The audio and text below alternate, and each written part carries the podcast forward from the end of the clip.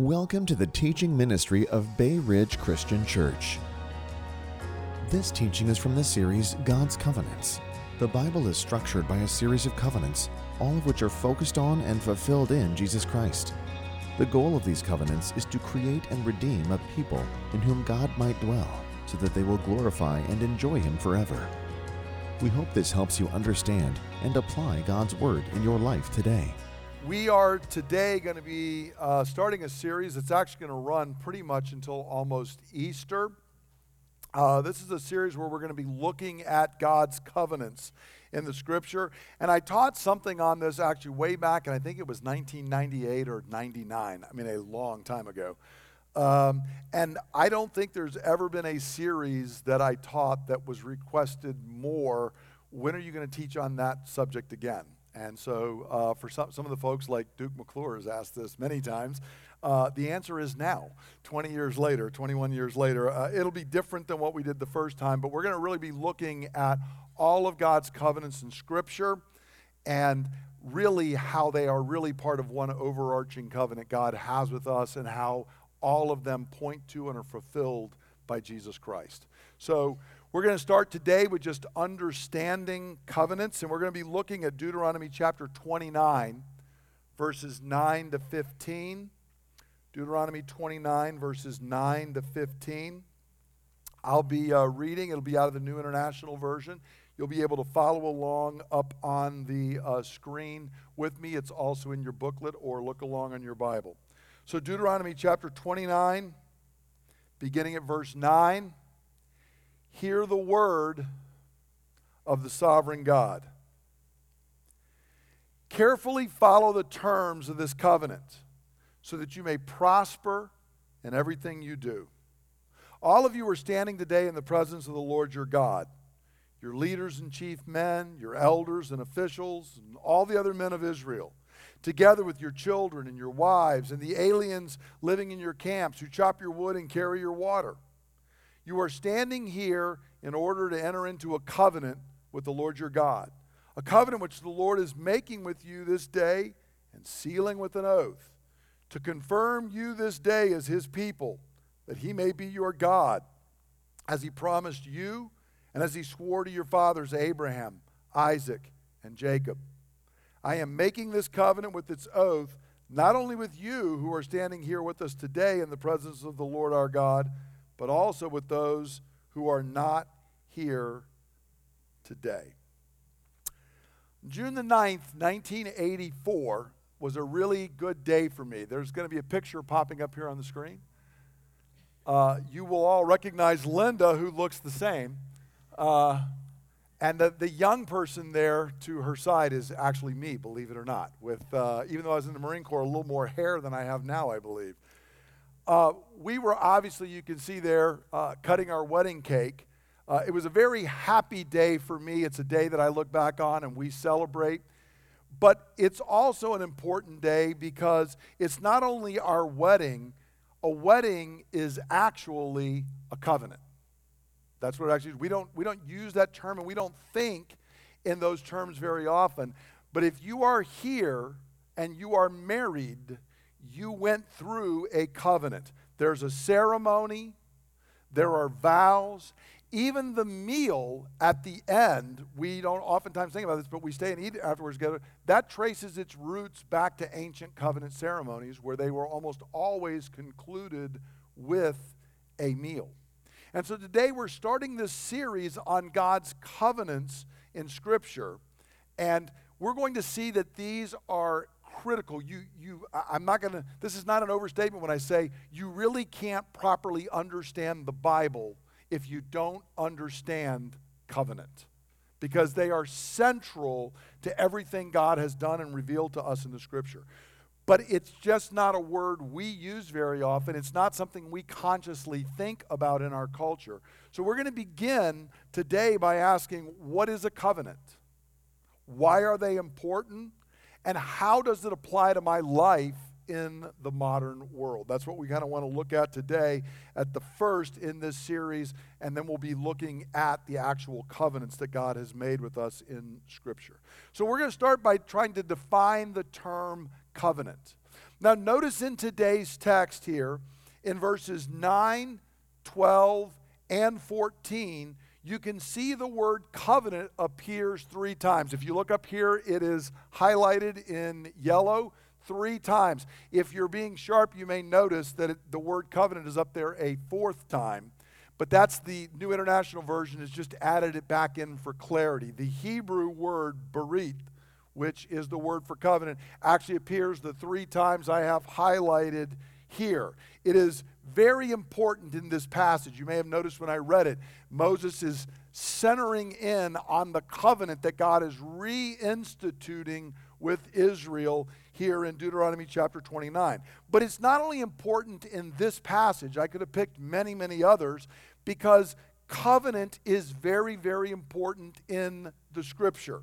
I just checked the other day and my Bible software went up, and the Hebrew word berit, which again means covenant, appears 287 times in the Old Testament.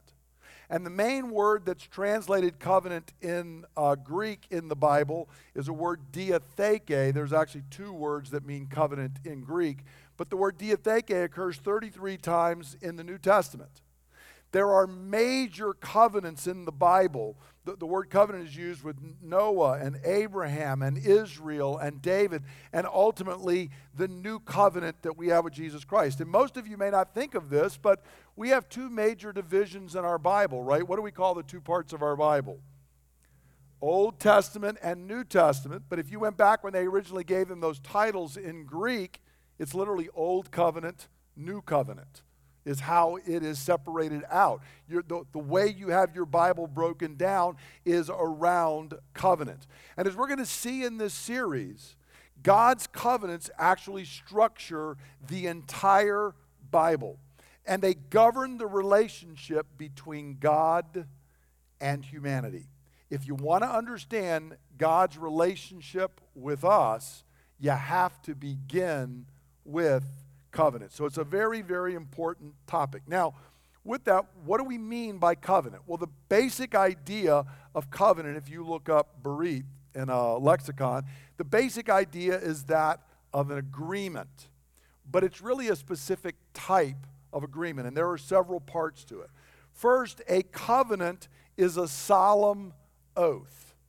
The, it, part of the covenant is the taking of an oath. So if you notice in verses 12 to 14, Moses is telling the people what they're doing, and he says, You are sealing it with an oath, and God is confirming you as his people that he may be your God as he promised. And then down in four, verse 14 again, he says, I'm making this covenant with its oath.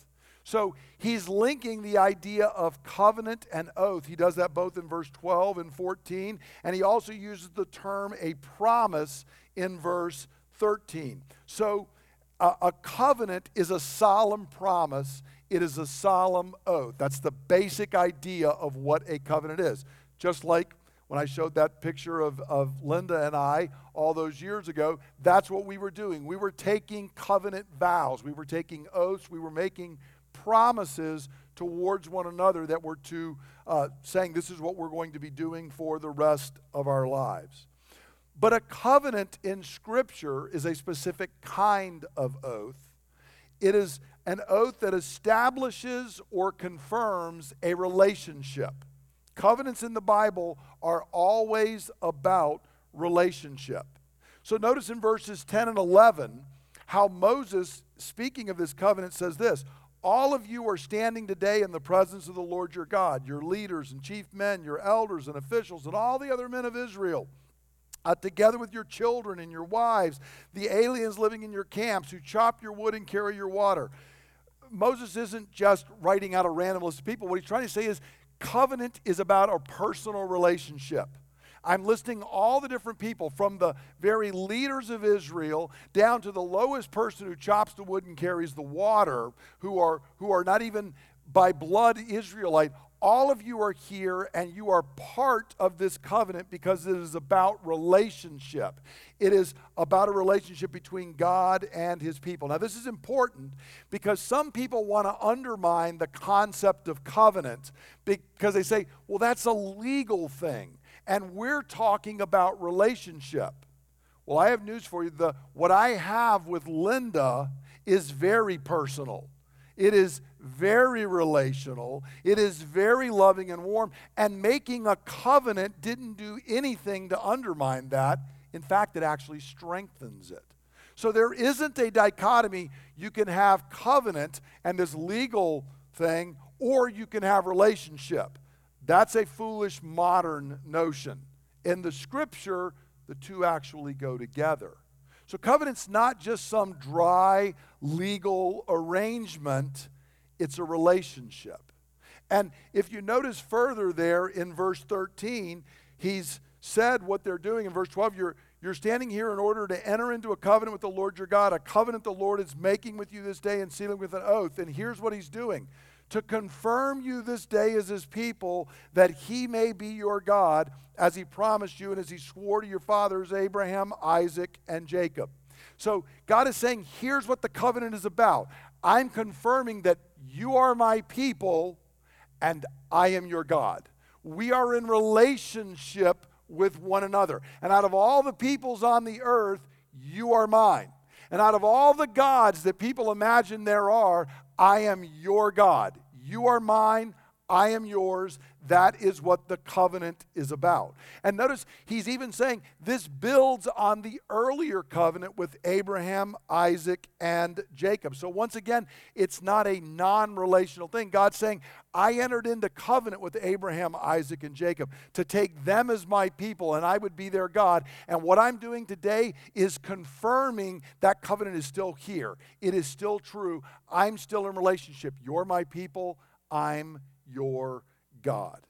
And so, covenant is not only an oath, it's an oath that con- establishes or confirms a relationship between two people.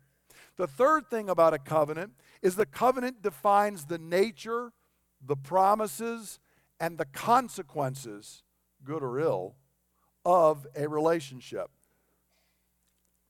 Notice this is what Moses says there in verse 9 carefully follow the terms of this covenant so that you may prosper in everything you do. So notice the covenant has terms. It is relational, but it's also legal. On the day that Linda and I stood there, before we had cut that cake, we made agreements to do certain things and to not do other things there were terms in the relationship. And if we violate the terms of the relationship, there's actually provisions from our government that can end the relationship. Okay? That's what God is telling them here. There are terms. So the covenant has terms to define the nature of the relationship, it governs what's expected from each person in the relationship.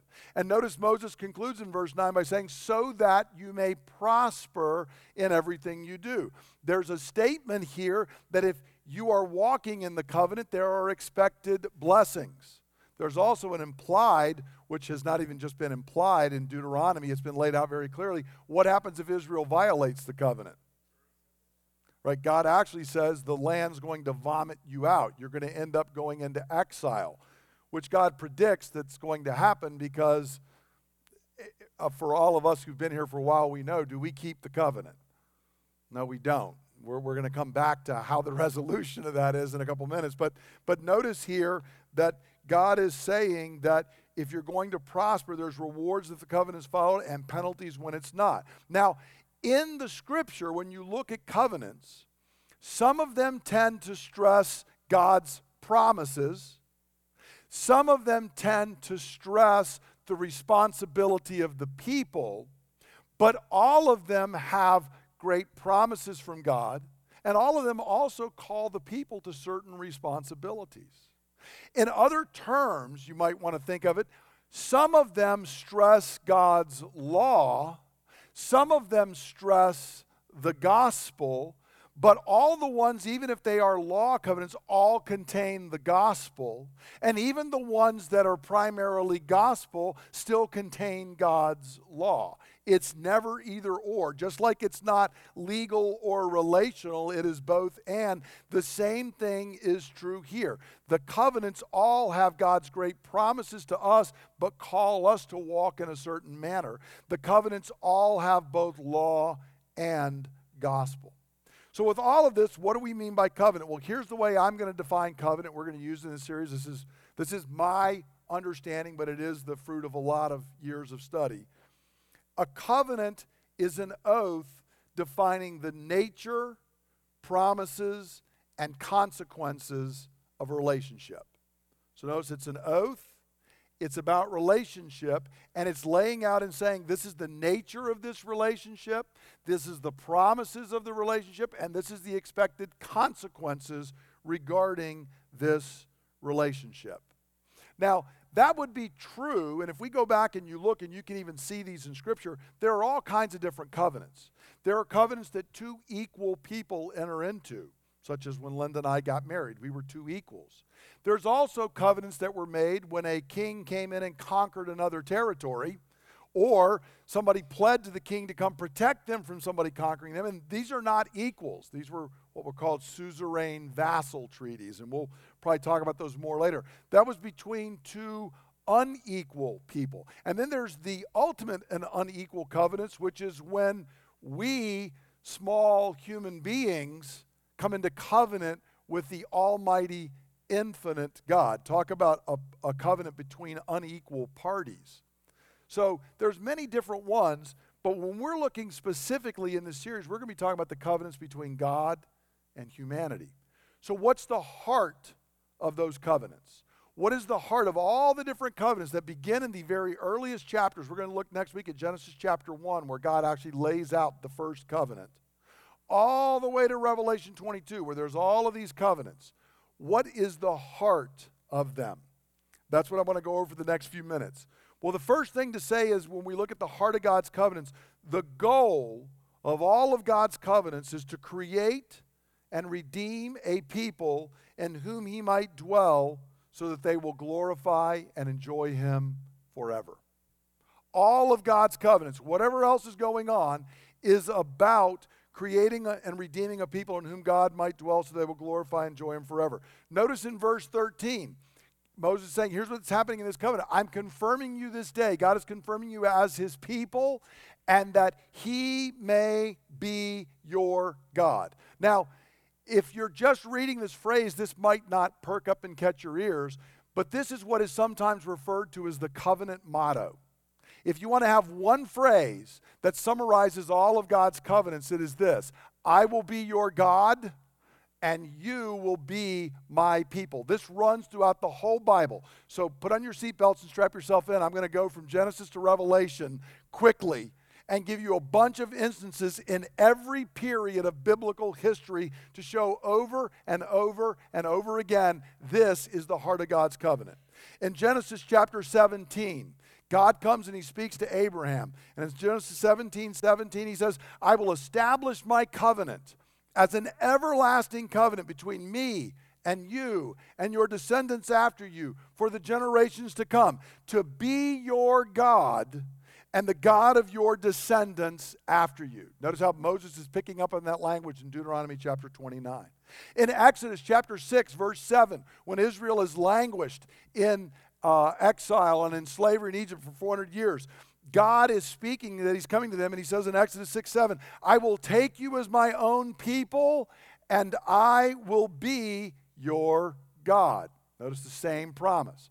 When uh, the, they come out, the Lord gives them His law. In Leviticus 26 12, God says, I will walk among you and be your God, and you will be my people. So we have it with Abraham, we have it when they're in Egypt, we have it when God actually establishes the covenant at Sinai. As we move forward in time, God makes covenant with David. And when he makes the covenant with David in 2 Samuel 7, David responds and prays this in 2 Samuel 7 24. You have established your people Israel as your very own forever, and you, O Lord, have become their God. David says, You made covenant with me, and I realize it's the same covenant that it was with at Sinai. It's the same covenant when we were in Egypt. It's the same covenant you made with Abraham. It's that you are our God and we are your people. When Jeremiah is living, the people of God have been sent into exile. And there's concern to whether they are still the people of God. And God speaks and says, They will be my people and I will be their God. In Ezekiel chapter 11, these two are actually speaking of the new covenant that is promising because they had violated the old covenant. God promises a new covenant. Ezekiel 11 20 says, Then they will follow my decrees and be careful to keep my laws. They will be my people, and I will be their God when the people return from exile and they are back. The next major part of the story. Zechariah is one of the prophets. In Zechariah chapter 13, verse 9, we read, They will call on my name and I will answer them. I will say, They are my people. And they will say, The Lord is our God. Every major epoch in the Old Testament, this is the covenant motto and promise. And it doesn't stop with the Old Testament. When we move into the New Testament, there's many places I could pull this out. I'll just give a couple. Second Corinthians chapter 6. So Paul is writing to a group of Gentiles that have nothing to do with the nation of Israel. But notice what he says. What agreement is there between the temple of God and idols? For we are the temple of the living God. As God has said, I will live with them and walk among them, and I will be their God, and they will be my people. He's actually quoting Leviticus 26 12, which we just looked at a couple of minutes ago. And Paul's saying, You may be Gentiles, you may by blood have nothing to do with Abraham and Isaac and Jacob and Moses and David, but you are the heirs of that covenant. It is yours. And the covenant motto is still the same I will be your God and you will be my people. In Hebrews chapter 8, verse 10, he recounts out of the book of Jeremiah and he quotes it, applying it to the church. This is the covenant I will make with the house of Israel after that time, declares the Lord. I will put my laws in their minds and write them on their hearts. I will be their God and they will be my people. And then finally, you come all the way to the end of history. We're in Revelation 21 and 22. Everything is wrapped up. The new Jerusalem is descending out of heaven. It's the new heavens and the new earth. The story is finished. We are at the end. And what does God say? Revelation 21 3. And I heard a loud voice from the throne saying, Now the dwelling of God is with men, and he will live with them. They will be his people, and God himself will be with them and be their God. You, you can't get any clearer. God is saying over and over and over this is the design, this is the goal, this is what the story has always been driving at. I want a people that I can look at and I can say, You are my people. And that group will look back to me and say, And you are our God. That's what the scripture is all about. It's what all the covenants are about. It has always been the goal of God's covenant. He's going to create and redeem a people that belong to God and in whom God dwells. And it is quoted in every part of Scripture. Don't miss it. It's there with Abraham, it is there with uh, Israel when they are in Egypt. It is there with Israel at Mount Sinai. It is with Israel in the promised land. It is made with David and his houses. They're going to be the kings over Israel. It is made even when they have broken covenant and they are sent into exile. It is made when they're brought back into the promised land and God says, I'm going to bring forth the new covenant. It is made when Zechariah, he refers to it when he prays uh, with, that Jesus is coming. It is made with the Gentile church. It is made with the Jewish church. And we are told at the very end of time, God's still going to speak those words everywhere in the scripture, this is the goal of what God is doing. It is his purpose that there are going to be a people in whom God dwells, and they will glorify and enjoy him forever. That's the first part. Second, the focus and fulfillment of all of God's covenants is Jesus Christ. Because that's all glory, is what I just said. I mean, who wants to say, man, on the final day, God is going to look and say, out of the whole universe, you are mine. You're my treasure. See, I want that. But the problem is, I don't keep the covenant. So, how are we going to get that? Well, the answer is every covenant God makes from Genesis 1 to Revelation 22 has the same focus and the same fulfillment. And if you read the covenants apart from Jesus Christ, you are reading them wrong. And you're missing what they're about. They are all about Jesus, every one of them. The Apostle Paul goes over this many times, but I'll take one in Galatians chapter 3, beginning at verse 15. Paul's describing covenants. He says, Brother, let me take an example from everyday life. Just as no one can set aside or add to a human covenant that has been duly established. Notice he's talking about covenant. So it is in this case. The promises were spoken to Abraham and to his seed. The scripture does not say, and to seeds, meaning many people, but and to your seed, meaning one person who is who? Christ. Now, Paul's telling you if you're reading God's promises to Abraham, who should you see? Who should you see? Jesus. If you're seeing anybody other than Jesus, you're wrong. You're reading it wrongly. Not because I say so, because the Holy Spirit says so through Paul. There aren't many seeds, there's one seed, Jesus Christ. And that's actually very good news. Because if it's up to you and me, we're not going to keep the covenant. But if it's up to Jesus, he keeps the covenant and the blessing comes to us. So notice he continues on. What I mean is this the law, introduced 430 years later, which is the next phase in God's covenants, does not set aside the covenant previously established by God and thus do away with the promise. For if the inheritance depends on the law, then it no longer depends on a promise. But God, in His grace, gave it to Abraham through a promise. What then was the purpose of the law? It was added because of transgressions until the seed to whom the promise referred had come. Paul says, don't, don't think that the law suddenly changed God's program. It didn't. It's still marching forward, but the point was always the seed who was coming from the very beginning. And if you know your Bible, when's the first time we hear about the seed who's going to come? All the way back in Genesis chapter 3, we're talking about the seed who is coming, the seed who is coming. It is constantly the reference. And Paul's saying, look, the law was there, but the law was added because of our transgressions, because we couldn't keep it. If it was up to us, if it was by law and not promise, we're in trouble.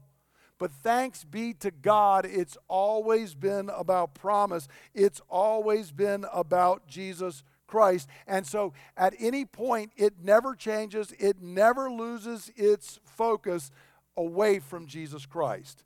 Whatever covenant you are looking at, whatever stage, all those things I just mentioned, the focus, the only way it comes into focus is when it looks at Jesus Christ. And the only way it comes into fulfillment is when it comes to Jesus Christ. And the same message is actually spoken in the New Testament in many, many places. We've just gone through, of course, with it being Christmas time. One of the texts we looked at a little bit was Zechariah, John the Baptist's father. And you remember when he struck dumb and can't speak for months because he had doubted the word of the angel. And then when he writes down his name is John, to say that John the Baptist is not going to be named Zechariah, he's going to be named John, suddenly his mouth is open and he starts to praise God. And here's the beginning of his prayer. This is Luke 1 68 to 73. Praise be to the Lord, the God of Israel, because he has come and has redeemed his people. We're, we're back with that covenant motto. He's redeeming a people. He has raised up a horn of salvation for us in the house of his servant David. We've got the Davidic covenant. As he said through his holy prophets long ago salvation from our enemies and from the hand of all who hate us, to show mercy to our fathers, and to remember his holy covenant, the oath he swore to our father Abraham. He's saying God's promise to David is about Jesus, who's now in the womb of Mary. God's promise to Abraham is about Jesus, who's now in the womb of Mary.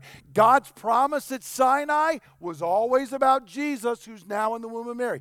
Every promise God has made is looking to Jesus. So all of God's covenants are focused upon and fulfilled in Jesus Christ, and the promised blessings of every covenant are found only in and through Him. If you are in Jesus, how many of God's covenant promises belong to you? All of them. From Genesis 1 to Revelation 22, they all belong to you. If you are not in Jesus, how many of God's covenant promises belong to you? None because they all belong to Jesus. So the only way to get them is to be in Jesus. Outside of Jesus, you have no claim to any covenant promises because they were all ultimately made with Him, which isn't bad news, it's very good news. Because when we make a covenant, we'll be looking in the next couple weeks at Adam and God's initial covenant with us, and how long did we last in that one? right? It's, it's not a very long, it's not like the story goes a long, long time with us being faithful, right?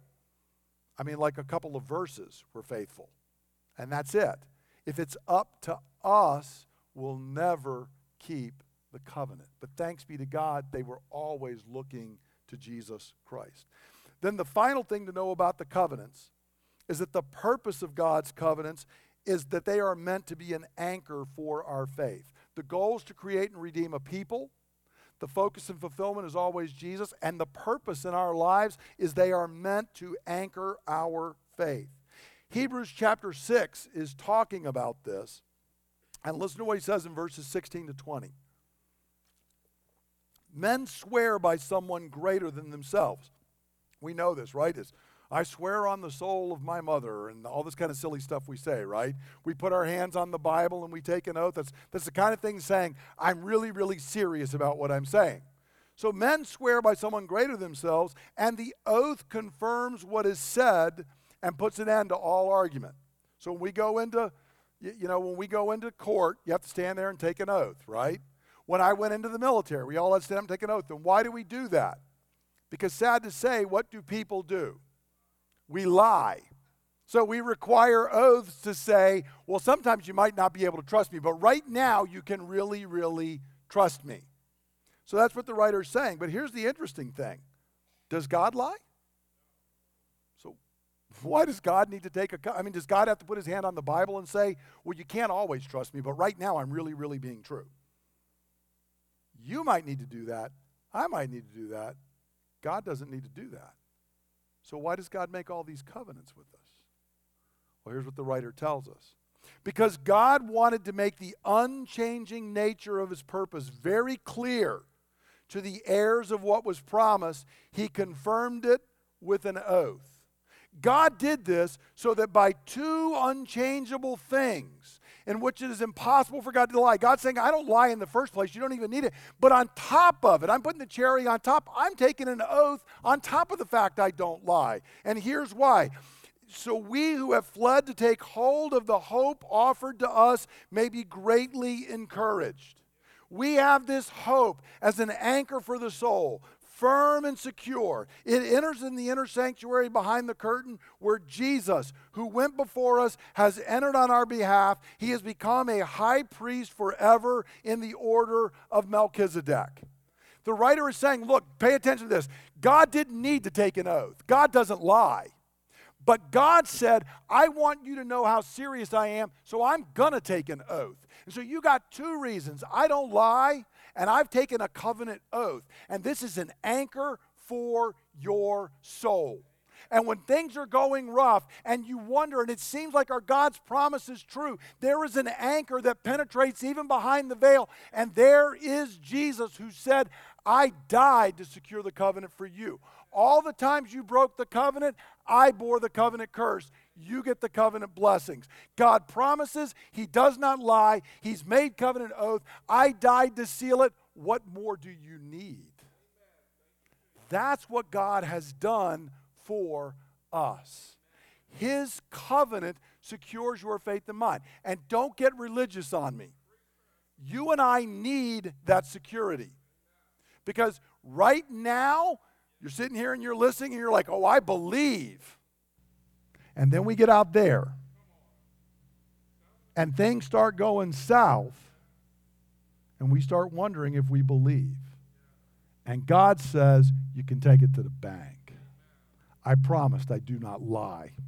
I swore with a covenant vow that I would keep it. And as we'll see later, the price of that covenant vow required the eternal Son of God to shed his blood. And he did not flinch, he did it, and he kept the covenant for you and me. And God says that is an anchor for your soul. This is why covenant is so important for you and me. It holds and it keeps us. So, how do we apply this today? I've got just one question, and then we're going to come to our covenant table. The question is Do I see the importance of covenant? And I bring this up both because it's, it's a concept we don't talk about much, and our culture is trying to eat away the very idea, the underpinnings of covenant.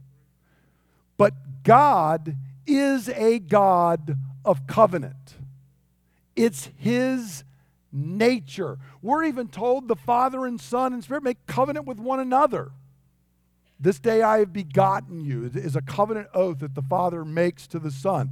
God is a God of covenant.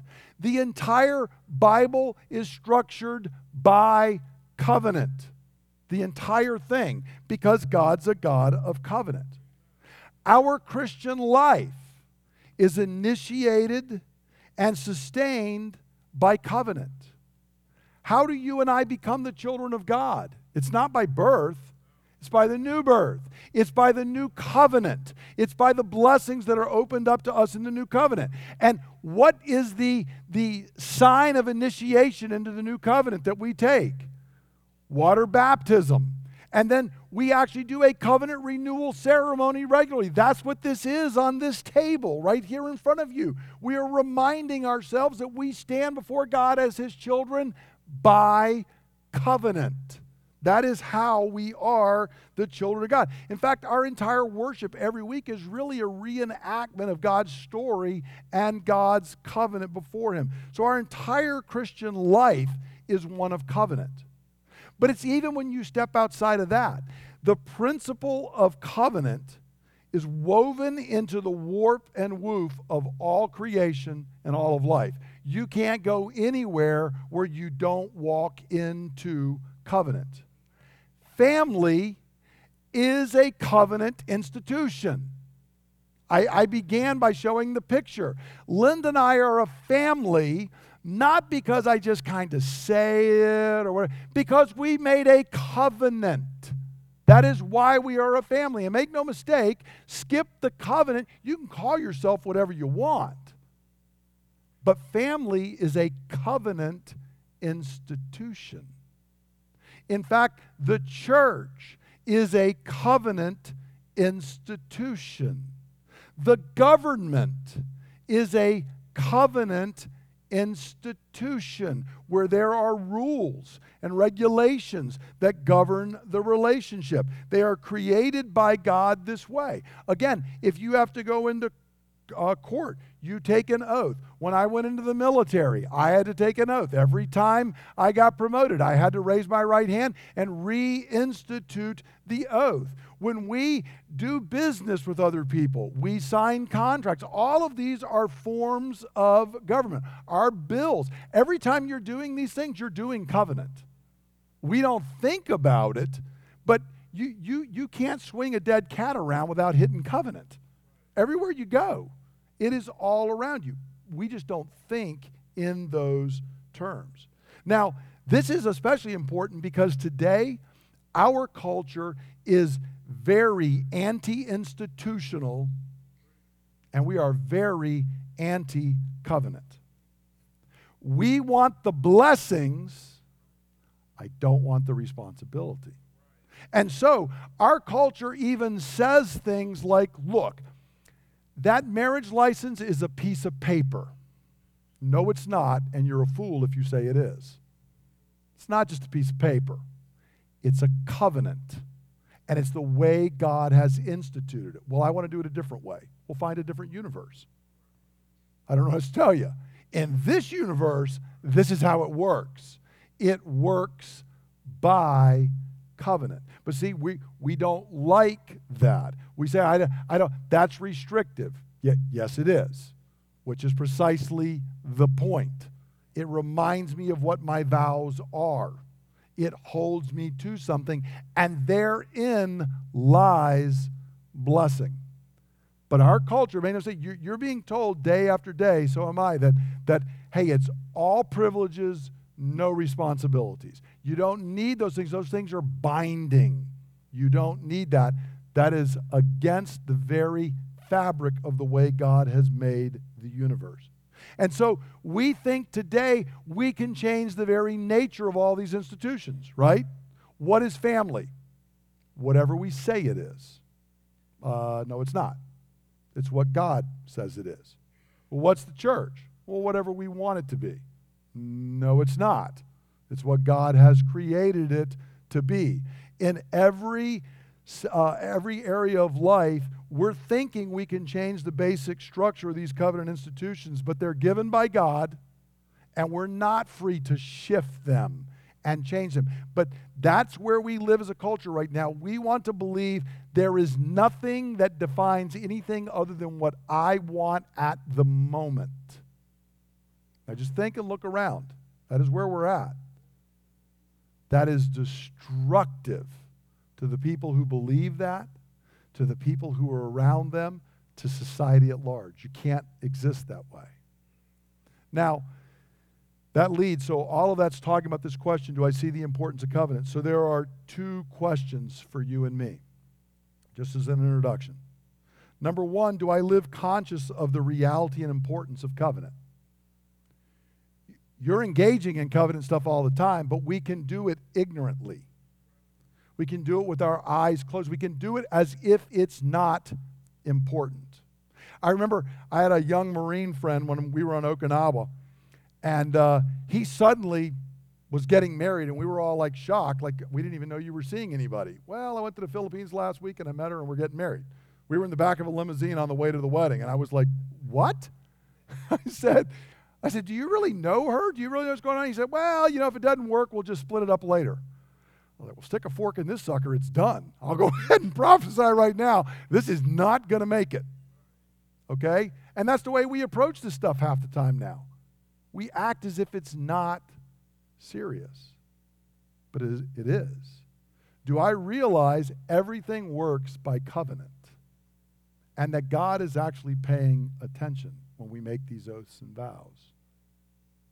that leads to the second way of thinking about this question, the importance of it. Do I take my covenant responsibilities seriously?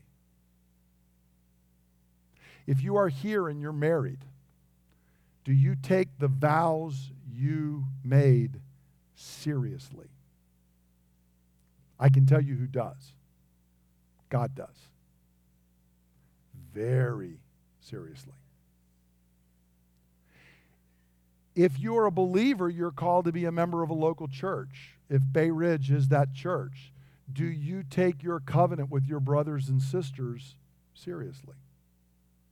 See, in America, again, we're free. The second I don't like something, what do I do? We just roll down the road, right? And every time we're doing that, we're actually violating the way the universe is created to operate. We're not made to operate. We're made. See, one of the reasons God puts us in covenant is because it holds us through the tough times. Are there tough times in marriage? Absolutely. Are there tough times when we're members in a church and worshiping and living our lives together? Oh, yeah. Every aspect we're in, there are those. And that's why God says, I call you to walk in covenant. Not just for, remember in the, in the old traditional wedding vows, and it's true in all these areas, what is it? We, we, we take each other for better or worse, richer, poorer, sickness, health. That's that old literary thing called a merism, which means everything, no matter what. This is how we're holding one another. So, am I being conscious of this and living this way? Because, friend, you are in covenants all over your life. And, you know, as Moses was telling Israel that day, pay attention to what you're doing here. Pay attention to the covenant. This is what God wants us to do. And there is a blessing for those who say, Yes, I fail, but, but I am trying to walk in a covenantal manner. And life becomes chaos if you're not walking in a covenantal manner. Now, what we're going to do is because of our relationship with God, we're going to be coming to the table. And I want to remind us as we come down here to this table that this table is the table of the new covenant, which the writer to Hebrews told us is an anchor for our soul, that God has done this. And we are reminded here of what God has done for us through Jesus Christ. And I want to remind you this, this table is for those who recognize God is a covenant maker, we are covenant breakers. But Jesus has kept the covenant for us. In a moment, we're going to go through, and I'm going to be leading us in some prayers, or I'm going to be praying some things, and they're going to be confessing our sins. If you believe you are a covenant keeper and you don't have sin, then you don't need this table. Okay? And you shouldn't partake of the table because that means you're not a Christian. But if you are a believer, that means I recognize we have broken the covenant time and again.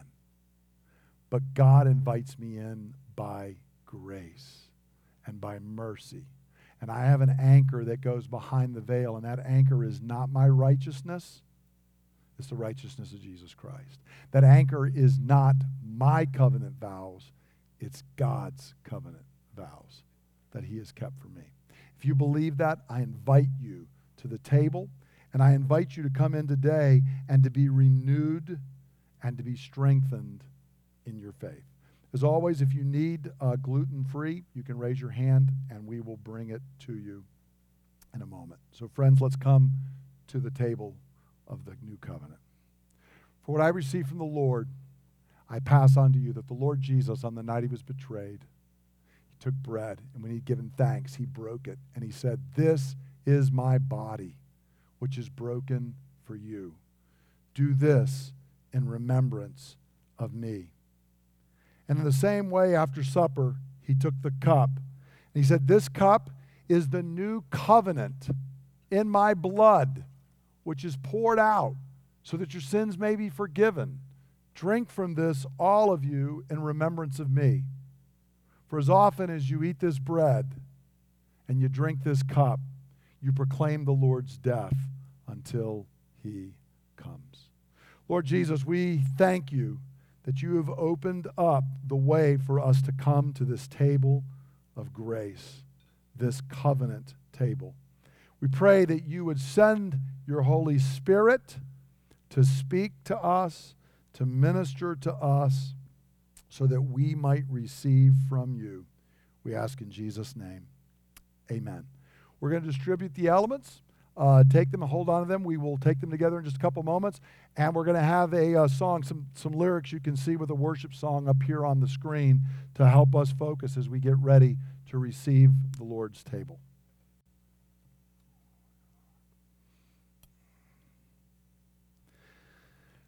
Father, you are a God of covenant. You establish covenant with us as your image bearers.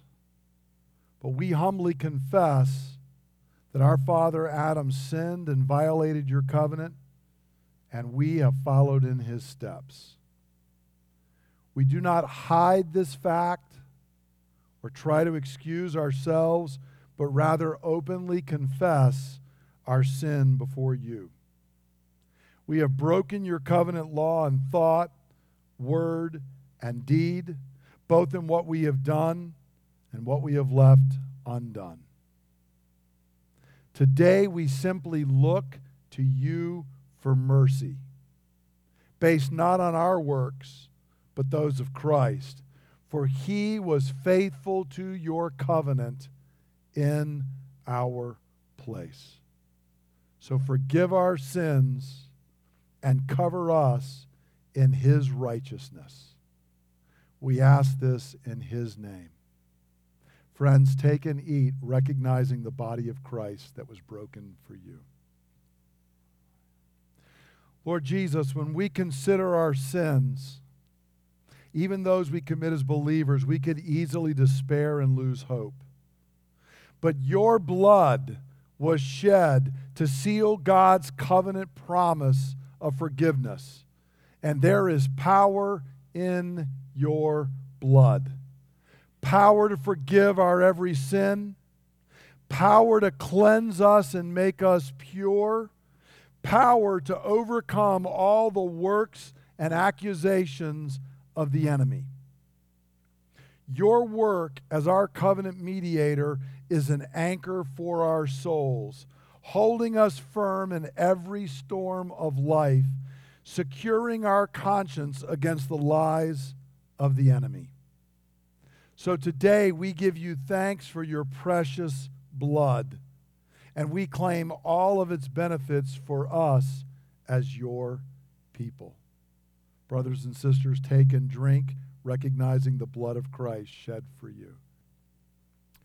Holy Spirit, we are dependent upon you, for we are weak and frail, and in our own strength we would fail in keeping our covenant vows. But we know that your strength is greater than our weakness, so come and empower us now to stand upon every promise of your word. We cry out for you to empower us to live as sons and daughters of the covenant. I pray that you would give us minds to understand our covenant responsibilities before our God. Give us hearts to believe all of God's covenant provisions for us. Give us wills to follow your covenant commands and give us power to fulfill the righteous requirements of God's covenant law this week. Lord, help us to stand on every promise of your word. We ask all of this in the name of Jesus, our covenant mediator. And God's people say, Amen. Brothers and sisters, let's stand together and we will conclude with a word of benediction. This is at the end of the book of Hebrews, and I encourage you to receive now the blessing and provision of God. May the God of peace, who through the blood of the eternal covenant brought back from the dead our Lord Jesus, that great shepherd of the sheep, may he equip you with everything good for doing his will, and may he work in each one of us what is pleasing to him through Jesus Christ to whom be glory forever and ever. Amen. Go forth full of God's covenant blessings and be a blessing. Thank you for listening to the teaching ministry of Bay Ridge Christian Church. For more teachings and resources, please visit www.brcc.church.